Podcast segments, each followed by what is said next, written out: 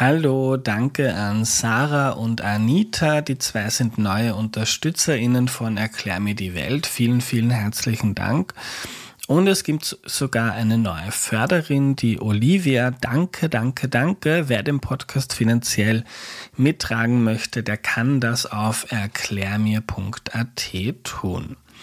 Am Ende der heutigen Episode gibt's wieder eine Minute, die von euch eingeschickt wurde. Und zwar erklärt ein Unterstützer, warum er Erklär mir die Welt unterstützt. Also bleibt am Ende dran. Und wer auch eine Minute schicken möchte, nehmt auf, was ihr den HörerInnen mitteilen möchtet in einer Sprachnachricht und schickt es an valentina.erklärmir.at. Und noch der Hinweis zur heutigen Folge. Es gab bei der Online-Aufnahme leider technische Probleme. Die Tonqualität ist heute also etwas schlechter als sonst. Bitte um Entschuldigung. Los geht's. Hallo, ich bin der Andreas und das ist Erklär mir die Welt, der Podcast, mit dem du die Welt jede Woche ein bisschen besser verstehen sollst. Diese Folge wird präsentiert vom Flip, dem Erste Financial Life Park. Das Flip ist Werbepartner für vier Episoden zu Globalisierung, Nachhaltigkeit und den SDGs, also den UN-Entwicklungszielen. Das Flip bietet gleich neben dem Hauptbahnhof Kindern und Jugendlichen Touren zum Thema Geld und finanzielle Kompetenz an. Heute geht es um unser Geld und zwar, wie wir es nachhaltig anlegen können oder auch nicht. Und das erklärt uns Hans-Peter Burkhoff. Hallo. Hallo, grüß Gott. Hallo lieber Hans-Peter, ich habe ja noch gar nicht geredet. Ich duze alle meine Gäste. Ist das in Ordnung, wenn ich dich duze? Kein Problem. Super. Also hallo Hans-Peter, kannst du dich zu Beginn noch kurz vorstellen, bitte? Ja, mein Name ist Hans-Peter Burghoff. Ich bin Hochschullehrer an der Universität in Hohenheim, das ist in Stuttgart. Und mein Fachgebiet sind eben die Banken, die Geldanlage, alles, was mit Geld zu tun hat. Schön. Jetzt gibt es viele Menschen, die sich über Nachhaltigkeit Gedanken machen, zum Beispiel über Klimawandel oder über Umwelt, auch über Soziales, Menschenrechte etc. Und dann ist die Überlegung vieler, wenn ich schon mein Geld anlege, dann möchte ich damit nichts befördern, was dann nicht meinen Werten entspricht. Wie kann man sowas angehen, wenn man jetzt zum Beispiel, weil es ist ja auch wichtig zu wissen, ob ich mein Geld jetzt anlege oder nicht, wenn es auf der Geld, äh, wenn es auf der Bank liegt, dann passiert damit ja auch etwas. Dann wird das Geld verliehen an Unternehmen und die machen dann auch was damit. Wenn man jetzt sein Geld anlegen möchte, wie kann man das angehen oder funktioniert das, dass man da so auf seine eigenen Wertehaltungen Acht nehmen kann? Tja, ich fürchte, es ist nicht ganz einfach. Das ist aber bei Geld, glaube ich, nicht so überraschend. Geld ist was ziemlich Kompliziertes das, wo man sich sicher sein kann, dass es genau dahin fließt, wo man will, das ist, ist eine sogenannte Direktanlage. Das heißt also, ich muss relativ viel Geld dafür haben, ich muss schon ziemlich reich sein und dann gucke ich mir genau an, was mache ich mit dem Geld und gebe das dann an irgendein Unternehmen, an ein Projekt, an etwas, was mir gefällt, was ich für richtig halte, was ich damit unterstützen möchte. Eine wirkliche Unterstützung, und da muss man sich sogar dabei bewusst sein, dass das so ist, gibt man allerdings nur, wenn man tatsächlich diesem Projekt dann auch besonders günstig Geld gibt. Also wenn das Unternehmen das Geld nicht irgendwo am Kapitalmarkt zu gleichen Bedingungen haben kann. Es gibt immer wieder Leute, die verkaufen solche Geldanlagen nach dem Motto, das ist alles, das ist so ein toller Spruch, alles Win-Win, alle gewinnen. Ja, du fühlst dich besser, weil dein Geld an die richtige Stelle fließt und du hast noch zusätzlich eine höhere Rendite als bei anderen Anlagen. Das ist so ein bisschen, auf Lateinisch nennt man das Perpetuum mobile, also ein Fahrzeug, das von alleine fährt, ohne dass man dafür Benzin oder irgendeine Energie aufbringen muss. Im wirklichen Leben wissen wir alle, gibt sowas nicht. Ja? Das heißt, also, es muss auch bei der Direktanlage klar sein, ich gebe Geld in Projekte, die ich gut finde und ich akzeptiere auch, dass ich tatsächlich dann ein bisschen weniger dran verdiene. Sonst funktioniert das nicht. Erste Möglichkeit.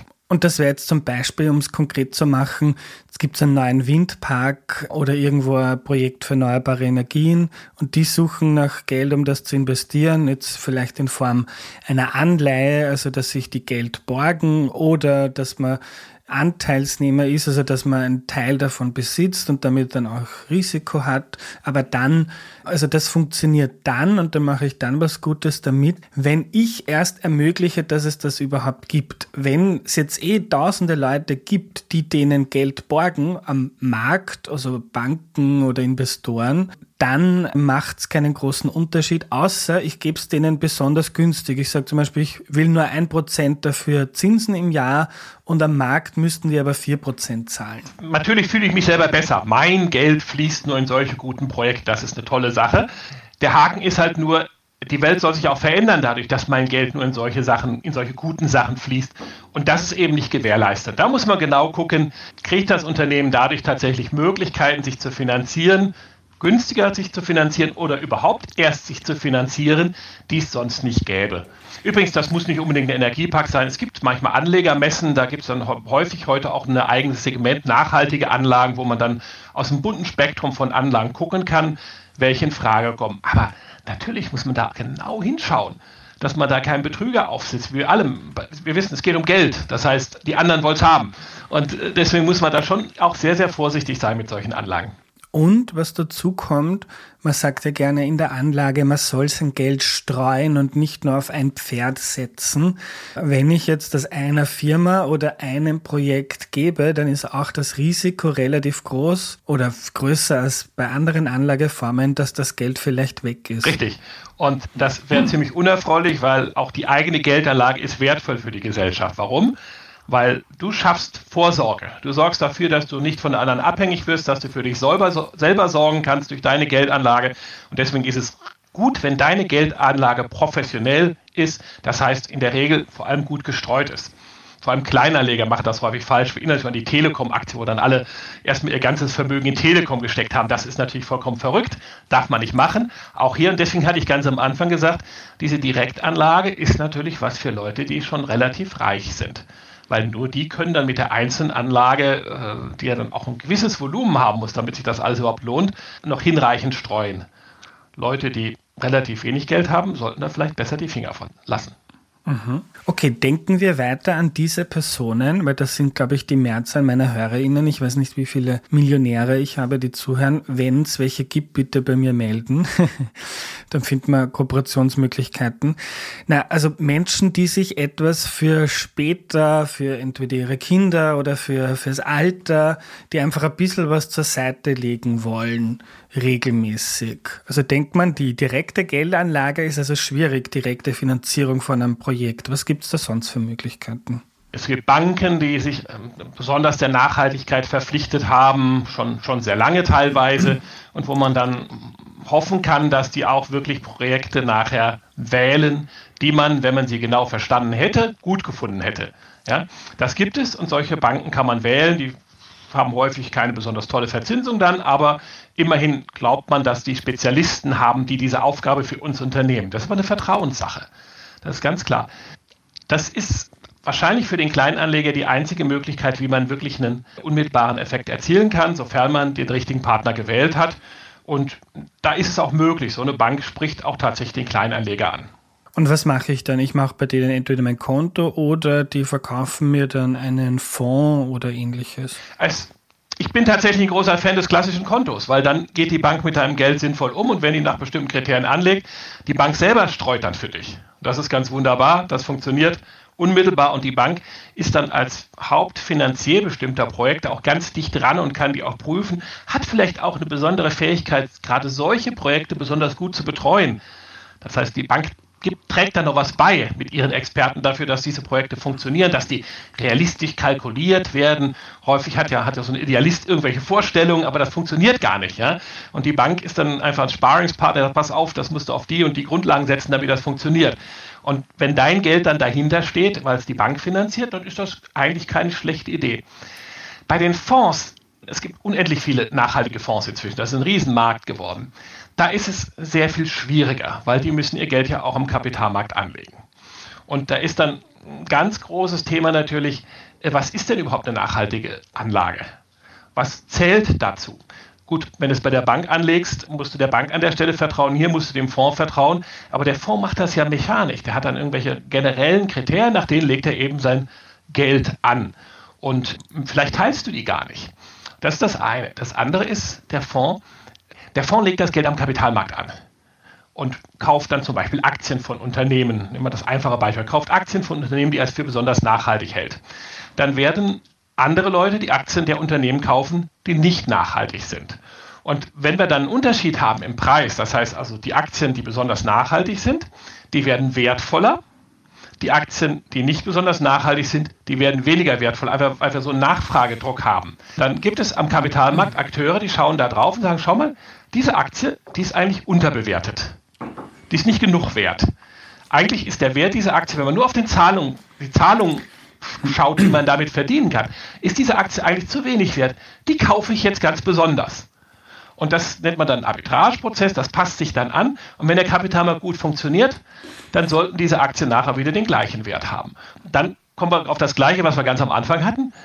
Äh, du hast zwar dein Geld nachhaltig angelegt, aber es ist nichts passiert. Das Unternehmen kriegt das Geld zu, genau zu den Konditionen in dem gleichen Volumen, wie es es bekäme, wenn du nicht nachhaltig anlegen würdest. Ja, Hans-Peter, da machen wir einen Punkt, weil ich glaube, da müssen wir jetzt ein paar Dinge erklären, weil das ganz zentral ist, was du jetzt gesagt hast. Zuerst noch einen Schritt zurück. Das Beispiel mit, man sucht sich eine nachhaltige Bank, man legt dort das Geld hin und man lässt die dann das machen. Damit meintest du, das liegt jetzt einfach am Konto und das, die Bank lässt sie nicht liegen, weil damit man Zinsen bekommt auf diesem Konto, vielleicht äh, macht, fixiert man es auch für ein, zwei Jahre, dann kriegt man ein bisschen mehr Zinsen. Dann vergeben die Kredite und die vergeben Kredite nicht einfach planlos, hoffentlich, sondern sie schauen sich an, okay, da kommt jemand, der möchte ein Wohnprojekt finanzieren, ein großes mit 50 Wohneinheiten, dann schauen die, okay, wie schaut dein Finanzplan aus und so machen die vielleicht das Projekt besser und da hat man auch schon mal einen positiven Effekt auf die Wirtschaft und auf unseren Wohlstand stand. Also das war das Erste, was du gemeint hast. Wenn ich die richtige Bank gewählt habe, habe ich dann wirklich auch einen positiven Effekt. Ja. Aber Vorsicht, Nachhaltigkeit ist so in Mode, dass natürlich auch da es Spieler gibt, die tun so als ob und sind es gar nicht. Und das Problem ist an diesem Modell, ich lege mein Geld da einfach aufs Konto, ist, ich kriege, also das kann man nicht wirklich als Anlage bezeichnen, weil da wird es jedes Jahr ein bisschen weniger wert, weil die Inflation das auffrisst. Das ist wohl wahr, ja klar. Ja. Okay, und jetzt kommen wir zum zweiten Teil, den du besprochen hast, Aktien, ähm, wo sich ja eigentlich alle ExpertInnen einig sind, auch wenn in Österreich, und ich weiß nicht, wie es in Deutschland ist, aber in Österreich ist die Angst vor Aktien sehr groß. Das ist, ähm, man legt das Geld aufs Sparbuch, vielleicht noch auf den Bausparer, aber Aktien sind eigentlich ein wahnsinniges Minderheitenprogramm. Aber die meisten Experten Expertinnen sind sich einig, gerade für Kleinanleger, die langfristig anlegen, ob es jetzt für die eigenen Kinder ist oder fürs eigene Alter, da sind Aktien recht gut geeignet. Und eine Aktie ist einfach, ich habe einen kleinen Anteil an einem großen Unternehmen und eine Aktie ist dann viel wert, wenn das Unternehmen, jetzt sagen wir zum Beispiel McDonald's, wenn da erwartet wird, dass die in der Zukunft super Gewinne machen. Und jetzt, wie du gesagt hast, wenn jetzt viele nachhaltige AnlegerInnen, jetzt sagen wir nicht von McDonalds, sondern dann sagen wir von der Weltverbesserungs AG die Aktien kaufen, nicht nur weil die super Gewinne machen in der Zukunft, sondern weil man sich mit dem Unternehmen ethisch einfach gut trägt, dann durch diesen Nachfragedruck, wie du es genannt hast, steigt der Preis dieser Aktien und zwar auf ein Maß, das eigentlich die zukünftigen Gewinne, die dieses Unternehmen macht, dass das nicht rechtfertigt. Ausgezeichnet erklärt. und dann kann man eigentlich hergehen, also gleichzeitig impliziert das dann, dann gibt es Unternehmen, die sind unter Anführungszeichen böse, da die kauft keiner und da sind dann die Aktienpreise niedriger, wie es die zukünftigen Gewinne vom Unternehmen rechtfertigen. Und dann ist man eigentlich als Weltverbesserer, wie ich mich eigentlich bezeichnen würde, quasi der Depperte, weil ich kaufe die teuren Aktien, die zu teuer sind und die billigen Aktien, mit denen man eigentlich gutes Geld macht, das kaufen die Leute, denen es wurscht ist oder die sogar gezielt die Leute, also so Leute wie mich potenziell ausnutzen können, indem sie sich quasi die bösen Aktien kaufen. Ja, da sind wir ganz wieder am Anfang. Du zahlst einen Preis dafür, wenn es überhaupt funktioniert. Ich habe aber auch Zweifel, ob das am Kapitalmarkt so funktioniert. Es gibt jetzt so erste Anzeichen in Studien, die zeigen, wir haben einen sogenannten gespaltenen Kapitalmarkt. Also einen Kapitalmarkt mit besonderen Preisen für, e, für nachhaltige Anlagen und mit anderen Preisen für nicht nachhaltige Anlagen. Aber eigentlich kann dann da jemand aus dem Handel zwischen beiden Märkten Geld verdienen. Ja? Es gibt da Möglichkeiten, wie man dann zum Beispiel darauf setzt, dass die einen Aktien weniger werden, die anderen mehr weniger werden, sogenannte Arbitrage-Transaktionen, wo man dann einfach die teuren Aktien am Markt über entsprechend geeignete Instrumente verkauft und die anderen kauft. Und dann macht man einen sicheren Gewinn, im Durchschnitt jedenfalls für die Zukunft. Und wenn das passiert und viele das finden, finden, dann gleichen sich die Preise wieder an. Und dann hast du noch nicht mal einen Effekt, weil dann passiert genau das Gleiche, wie wir vorher besprochen haben die Unternehmen kriegen eben, wenn sie ein ordentliches Geschäftsmodell haben, das Geld am Kapitalmarkt zu dem Preis, der diesem Geschäftsmodell entspricht. Ja, und dann passiert gar nichts. Das heißt also, entweder du zahlst drauf, was prima ist, weil du wirst ja auch bereit sein, wenn du, wenn du so ein Weltverbesserer bist, dann wirst du auch bereit sein, dafür eine Prämie zu zahlen. Und dann passiert auch was, dann werden diese Unternehmen, die nachhaltig sind, schneller größer. Oder zahlst eben nichts drauf und dann passiert auch gar nichts, außer dass du wieder das tolle Gefühl hast, mein Geld beschmutzt sich aber nicht, was ja so ein bisschen scheinheilig dann wirkt. Ja.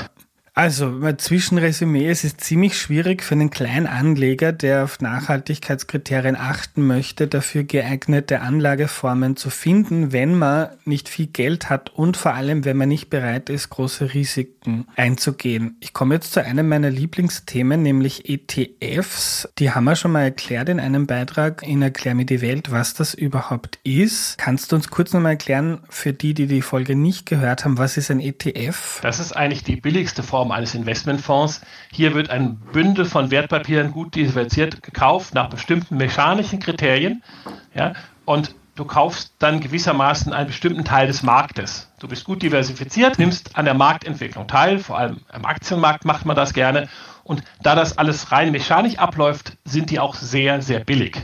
Das heißt, sie haben also klassische Investmentfonds sind relativ teuer in der Anschaffung und auch in der Betreuung, weil da Manager hinter sitzen, die angeblich eine Strategie haben. Hier gibt es keine Strategie und deswegen ist das sehr, sehr preiswert. Also ich habe das jetzt mal verglichen, weil ich habe mich selber mal damit beschäftigt, ob ich denn mein Geld nachhaltig anlegen möchte. Ich besitze einen ETF, der kostet mich im Jahr 0,22 Prozent das von Vanguard, ein ganz berühmtes, großes Unternehmen, das so ETFs erstellt. Und das ist ein ETF, der 4000 große Unternehmen automatisch die Anteile von denen kauft. Also der orientiert sich da an großen Indizes und damit partizipiere ich quasi, quasi in der Weltwirtschaft. Hab dann aber auch zum Beispiel mir nicht sehr sympathische Ölkonzerne mit drinnen. Und da wollte ich eben wissen, kann ich was tun, damit ich zum Beispiel von Ölkonzernen keine Papiere mehr halte? Im Bewusstsein, dass das dann eigentlich nur für mich ist, weil den Mechanismus, den wir vorhin beschrieben haben, der wirkt ja auch da. Also ein Ölkonzern, solange man mit Öl Geld verdienen wird, wird ein Ölkonzern auch an Geld kommen in der Form von Krediten oder Investoren, die gerne gutes Geld verdienen möchten. Und ich habe dann verglichen mal so einen ETF von mir, 0,22 Prozent. Und dann gibt es zum Beispiel, du hast angesprochen, nachhaltige Banken. Ich glaube, die größte oder populärste in Deutschland ist die GLS Bank. Die haben einen Fonds, der für mich recht vernünftig geklungen hat. Der kostet aber 1,5 Prozent im Jahr, weil der eben nicht wie bei mir ein dummer Mechanismus ist, automatisierter, sondern da sitzt ein Mensch, der schaut sich die Ergebnisse von Firmen an, der fragt danach vielleicht, wie macht sie das, seid ihr auch wirklich nachhaltig, wo man dann vielleicht ja auch einen Einfluss auf Unternehmen haben kann. Und aber wenn ich 20.000 Euro, ich habe mir das mal in einem kleinen Excel ausgerechnet, 20.000 Euro anlege und ich lege das langfristig für später an, über 25 Jahre, dann beim angenommenen Zuwachs von 4% im Jahr macht dieser Unterschied in den Kosten, also 0,2 versus 1,5 Prozent, kostet mich über diese Zeit 13.000 Euro. Also mehr als 13.000 Euro. Also von, aus 20.000 wären... Das ist halt so ein Zinseszinseffekt, der genau, genau. Also aus meinen 20.000 und ich habe den Fonds nach wie vor, den billigen, also den ETF, werden unter diesen Annahmen, wenn ich 55 bin, sind das 50.000 Euro Und wenn ich in den nachhaltigen Fonds gehe, sind 37.000 Euro. Jetzt unter der Annahme, dass beständig um 4% wächst, was ja auch vielleicht gar nicht so unrealistisch ist.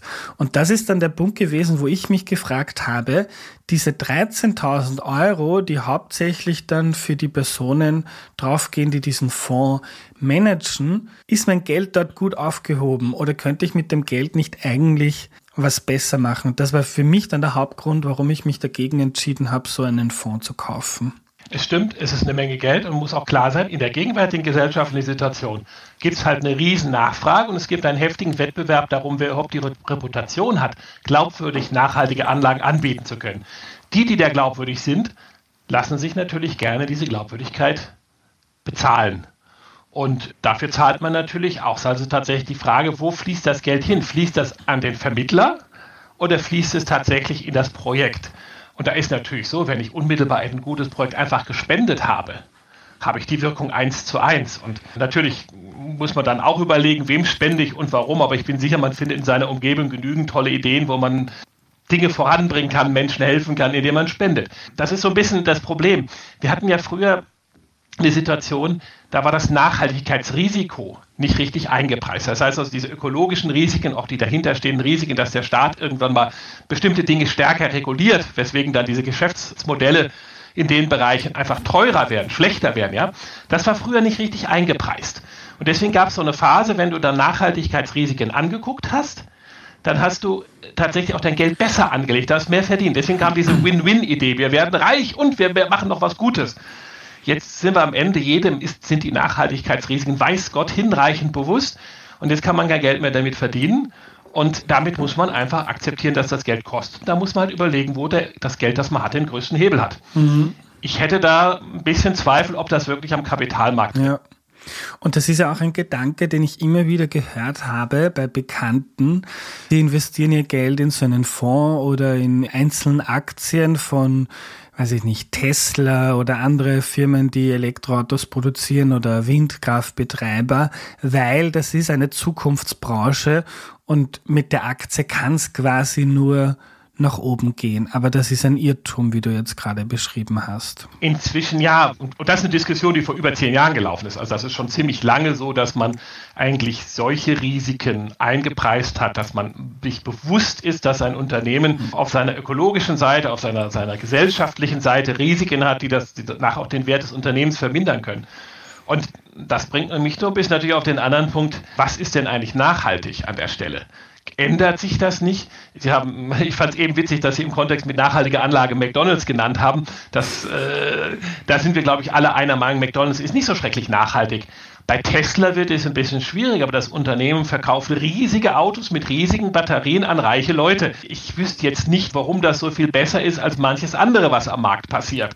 Auch wenn das natürlich, ich muss sagen, das Loskaufen von Menschen mit sehr großen Einkommen ist. Wenn ich dann Tesla kaufe, dann habe ich was Gutes getan und kann dann weiterhin fünfmal im Jahr in Urlaub fliegen. Das sind alles so ein bisschen mittelalterliche Ablasshandel. Und da möchte man eigentlich wegkommen. Und da wird es dann halt schon schwierig mit diesen Dingen. Das ist teilweise sehr in Mode gewesen, aber man muss hinterfragen, bewirke ich wirklich was Gutes? Und äh, da wird es halt schwierig. Das ist auch ein, ein spannender Punkt, weil es gibt dann durchaus auch billige ETFs, wo eben nicht ein Fondsmanager, Fondsmanagerin sitzt, der ein teures Gehalt man bezahlen muss, die dann auch schauen, wie kann man da Nachhaltigkeitskriterien berücksichtigen, habe ich mir auch viel angeschaut und hat mich auch immer wieder perplex gemacht, weil dann gibt es zum Beispiel gewisse Sündenaktien, die man da wegtut, zum Beispiel Alkohol, Waffen oder Kernenergie wo mein Impuls war, ich weiß nicht, warum ein Bierbrauer so schlimm sein soll jetzt. Also in meiner Wertehaltung passt das zusammen. Kernenergie ist mir auch viel lieber als Kohlekraft oder als ein Ölkonzern. Und ein Waffenproduzent, das hast du in unserem Vorgespräch gesagt, wie es darum geht, was ist Nachhaltigkeit oder was ist gut oder was ist böse. Und da meintest du, und das fand ich sehr interessant, bis vor einem Jahr wollte eigentlich niemand sein Geld in eine Rüstungsfirma geben oder niemand ist äh, jetzt überspitzt, aber gab es da Zweifel und jetzt sind wir eigentlich, sind wir eigentlich relativ froh, dass es in Deutschland oder in anderen europäischen Ländern eine Rüstungsindustrie gibt. Ja, das ist der Punkt mit dem, was ist eigentlich richtig. Wir haben einen Effekt, der mich vollkommen irritiert an der Stelle.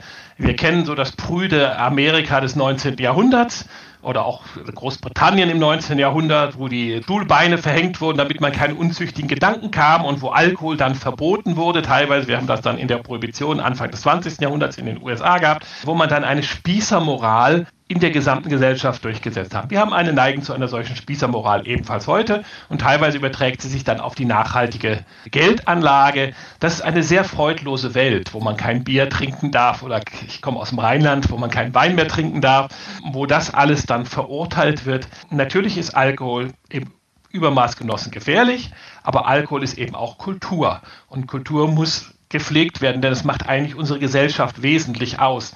Das übrigens auch den Leuten, die sich jetzt an Bilder kleben und die Bilder dann gefährden, ins Stammbuch geschrieben. Ja, dafür existiert unsere Gesellschaft. Dafür sind wir da. Wir genießen. Das ist Teil der Qualität des Lebens, die wir haben. Und wenn man dann anfängt, da mit prüden Maßstäben drüber zu gehen und im Grunde den Menschen zu einer Art äh, Effizienzmaschine reduziert, das kann nicht das Ziel des Wirtschaftens sein. Wir wirtschaften nicht, um reich und effizient zu sein. Wir wirtschaften auch nicht, um unendlich nachhaltig zu sein, sondern wirtschaften, damit der Mensch ein erfülltes Leben haben kann. Und da muss man echt darauf acht geben, dass man sich da von solcher Brüderie nicht treiben lässt. Das ist das eine. Und das andere ist, was gut oder schlecht ist, hängt ja ganz schrecklich von, deinem, von der Situation ab und davon, wie gut du die Situation verstehst. Ja, das ist bei den Waffen die klassische Sache. Wir haben immer die heftige Debatte um Waffenexporte gehabt in Deutschland. Wir haben halt eine relativ starke Rüstungsindustrie gehabt. Die hat natürlich Waffen nicht nur in Deutschland verkaufen können, sondern sie muss sie auch woanders verkaufen. Die Entwicklungskosten für Waffen sind sehr hoch. Da brauchst du einen großen Markt, am besten den Weltmarkt.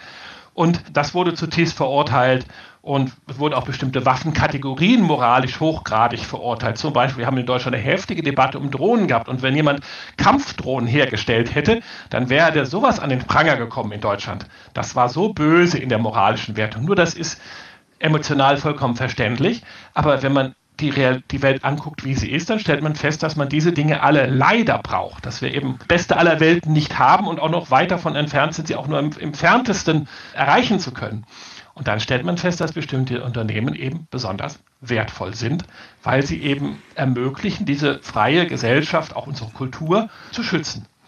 Und das gilt für viele Dinge. Sie hatten eben gesagt, Kernkraft.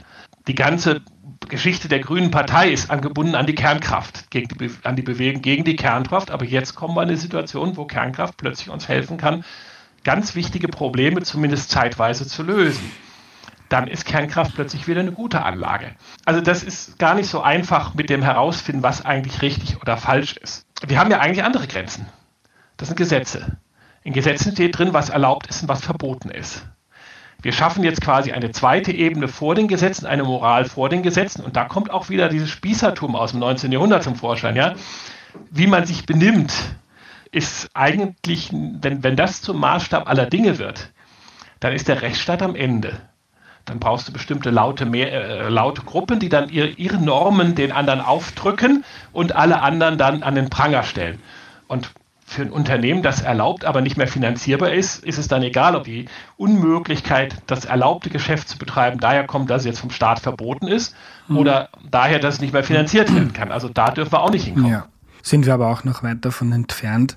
Kommen wir wieder zum Thema Geldanlage. Drei Buchstaben, auf die man immer wieder stößt, wenn man sich damit beschäftigt, ist ESG. Was hat es damit auf sich? Ja, das sind die drei Kriterien, die man versucht besonders zu betonen dabei. Das eine ist, das E steht natürlich für Ökologi äh, ökologische Nachhaltigkeit. Das S steht für soziale Nachhaltigkeit. Und das G, das ist so ein Wundertier, Governance. Heißt, wie gut ist ein Unternehmen eigentlich regiert? Wie gut wird das geführt?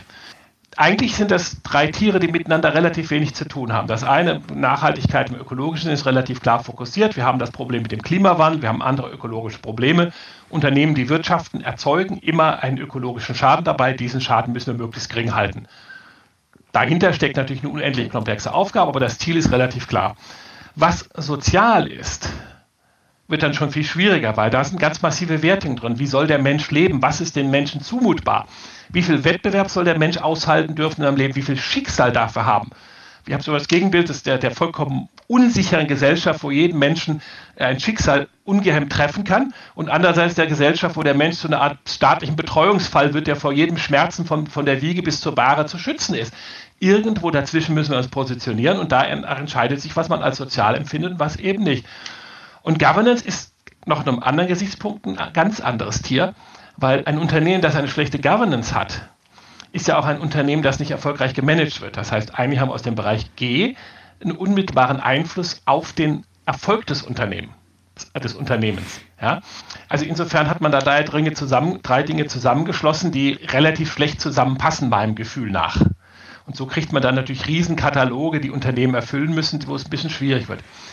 Es fehlen aber auch Buchstaben, nämlich das D für Democracy, das C für Competition. Unternehmen, die wettbewerbsfeindlich sind, zerstören unsere Marktwirtschaft und zerstören nachher auch unsere Demokratie. Ein Unternehmen wie Amazon ist gefährlich, weil es eben die Marktwirtschaft bedroht. Ja, ein Unternehmen wie Facebook oder das Unternehmen, was jetzt verbrennen ja immer ihre Namen und suchen sich dann neue Namen, aber ein Unternehmen wie Facebook ist gefährlich für die Demokratie, wenn es Missbrauch treibt. Ja? Kleine Unternehmen sind per se besser für den Wettbewerb und für die Demokratie, weil sie mehr Wettbewerb erzeugen und weil sie häufig in der Region tätig sind. Das heißt, irgendwo in kleineren Orten, die sind nicht immer nur in den großen Zentren aktiv. Wir haben diese drei Dimensionen, die werden jetzt ganz massiv und auch regulatorisch durchgezogen. Die anderen Dimensionen, die meiner Ansicht nach auch wichtig wären und der Bedeutung, der, deren Bedeutung in der gegenwärtigen weltpolitischen Situation noch sogar kräftig gestiegen ist, die haben wir gar nicht drin. Und auch das E ist ja auch nicht immer so klar, wie du es Tesla schon beschrieben. Ist Tesla jetzt ökologisch gut oder sind sie große Ressourcenverschwender?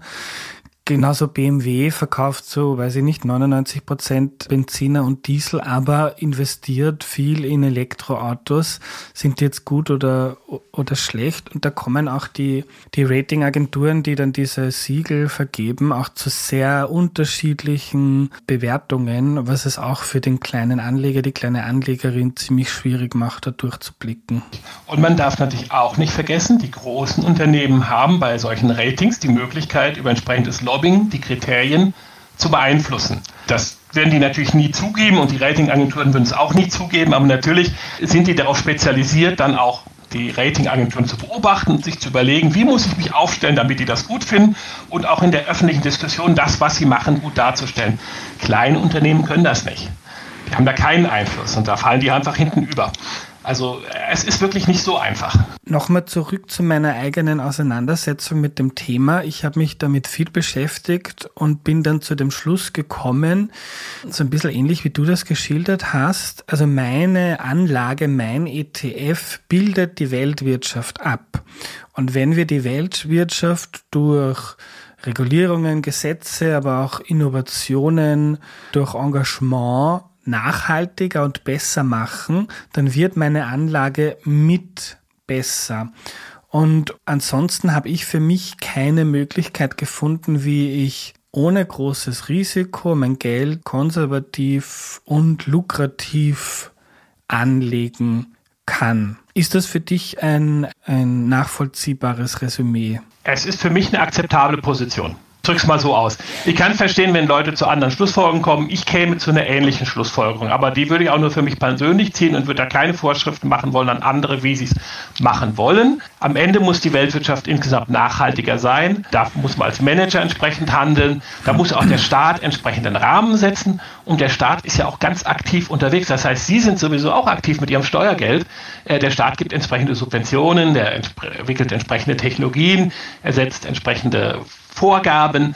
Also es ist nicht so, dass da nichts passieren würde, bloß weil ich jetzt nicht mein Geld nachhaltig anlege, sondern einfach sage, pass auf, ich kaufe jetzt einfach mal einen ETF, der für mich einfach nur eine gute, solide Geldanlage darstellt und nicht mehr. Und oft ist ja, glaube ich, auch der Impuls, ähm, man, man liest so Zahlen, wie viele Investitionen braucht's, um jetzt zum Beispiel die Dekarbonisierung Europas voranzutreiben oder zu schaffen. Also braucht's ja enorme Finanzströme und die werden auch kommen, wenn man regulatorisch die Strukturen so ändert, dass man zum Beispiel, wie es eh jetzt schon passiert, mit erneuerbarer Energie gutes Geld verdient und dass fossile Energie nach und nach weniger rentabel wird dann kommen die Finanzströme eh und da muss ich jetzt klein, als kleiner Anleger ähm, oder tue ich mal schwer als kleiner Anleger da einen Beitrag zu leisten. zu dieser Transformation. Richtig, das ist tatsächlich so. Dadurch wird das Ganze natürlich vollkommen entpolitisiert. Da kann kein Politiker sich hinstellen und sagen, hier, wir werden alle besser, weil wir unser Geld so anlegen. Geht diese Weltverbesserungshaltung geht dann natürlich raus. Aber tatsächlich, wenn der Staat die entsprechende Rahmensetzung vornimmt, dann wird das Geld da auch hinfließen. Da braucht man auch den Kapitalmarkt dafür, damit man überhaupt dieses Volumen erreichen kann. Das ist aber Aufgabe des Staates, den Rahmen so zu setzen. Der Staat ist darin leider nicht wirklich gut. Und da sollten wir als Bürger, jetzt nicht als Geldanleger, sondern Bürger darauf achten, wenn ich daran denke, zum Beispiel, wie wenig Windräder in, im Süden Deutschlands in den letzten Jahren gebaut worden sind. Und woran das liegt, dann stehen mir die Haare zu Berge angesichts der massiven ökologischen Probleme, die wir haben.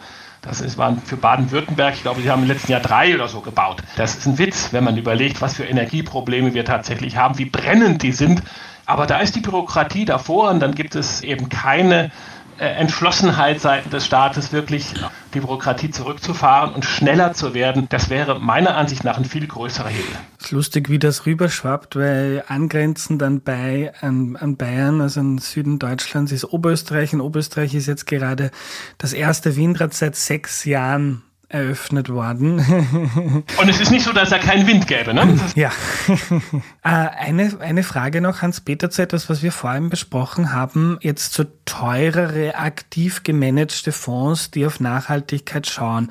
Da geht es ja dann nicht nur darum, dass ich jetzt bestimmte Unternehmen auswähle, sondern dann geht es ja teilweise auch darum, dass man sich jetzt zum Beispiel in der Aktionärsversammlung einbringt, dass man Kritik übt, dass man dem Unternehmen vielleicht aufladen Auflagen gibt, so wir haben jetzt strengere Kriterien, wenn ihr in unserem Fonds drinnen bleiben wollt, dann müsst ihr XY machen. Ist das prinzipiell ein, ein Hebel, wenn man bereit ist, dafür zu bezahlen in der Form von höheren Gebühren, wie man Unternehmen zu nachhaltigeren oder sozialen Verhalten bekommen kann? Oder bist du da auch skeptisch? Es hört sich gut an. So kriegt man ein anderes Verhalten tatsächlich im Inter Unternehmen. Da muss verhandelt werden, dann verhält sich das Unternehmen anders. Aber man muss natürlich dann demjenigen, den man beauftragt, fast blind vertrauen. Das ist der Nachteil dabei. Ich kenne ähnliche Debatten auf dem Bereich der Governance. Das heißt also, äh, ich kenne Leute, die dann immer auf den Hauptversammlungen über die schlechte Corporate Governance geklagt haben, die Unternehmen angegriffen haben. Solche Menschen hatten dann häufig nebenher eine Corporate Governance Beratung, bei der sie die Unternehmen beraten haben gegen teures Geld, wie man sich besser hinstellen kann. Und diese Gelder haben sie dann keineswegs mit den Anlegern geteilt, sondern die haben sie natürlich selbst vereinnahmt für die Beratung. Das ist dann eben auch ein Geschäftsmodell. Da muss man halt vorsichtig sein. Es geht ums große Geld.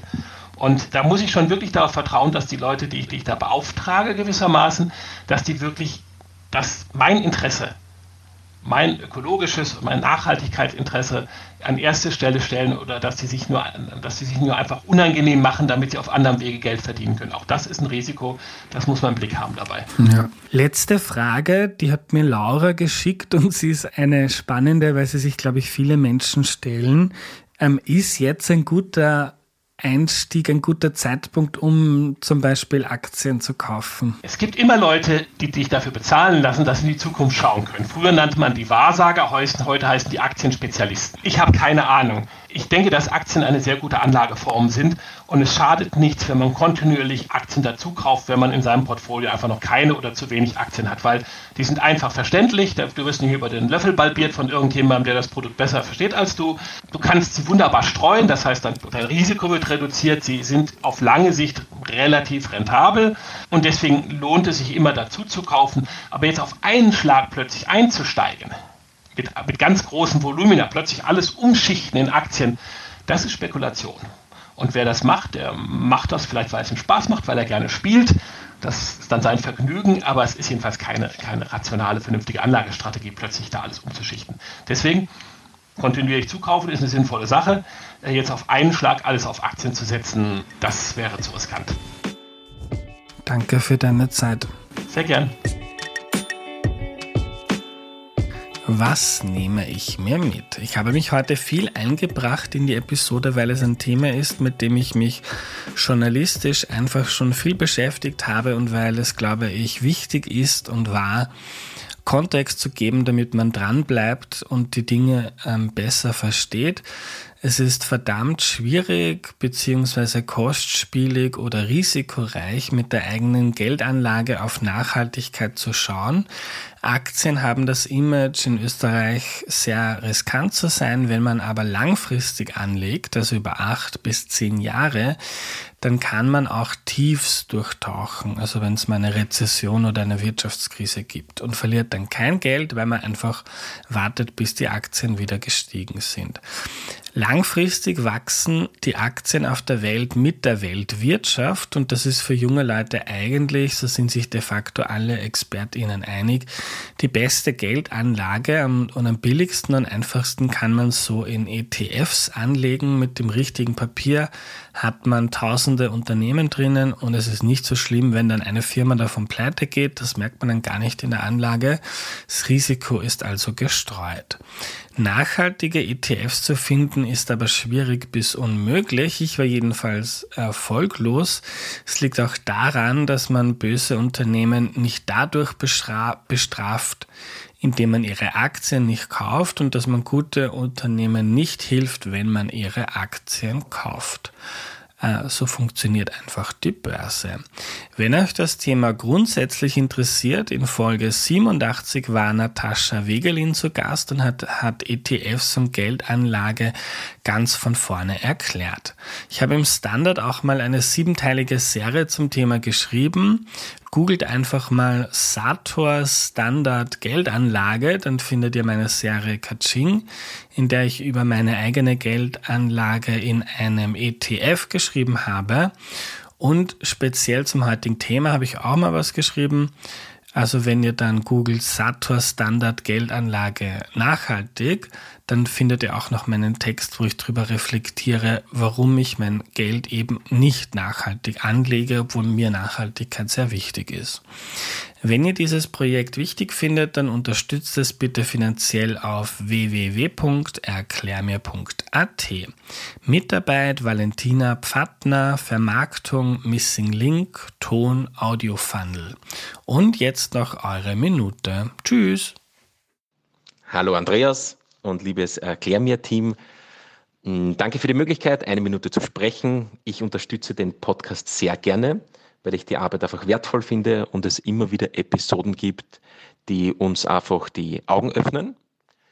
Ich finde super, dass es eine Art Bibliothek ist, wo man einfach wirklich nachschauen kann, unabhängig von der Zeit, was einen gerade interessiert. Momentan interessiert mich zum Beispiel, wie viele, wahrscheinlich das Thema Energie, Russland etc. Und da konnte ich schon vor einigen Monaten oder Jahren, was es gar nicht mehr, eben was nachhören zu diesen Themen, um ein paar Grundlagen zu haben.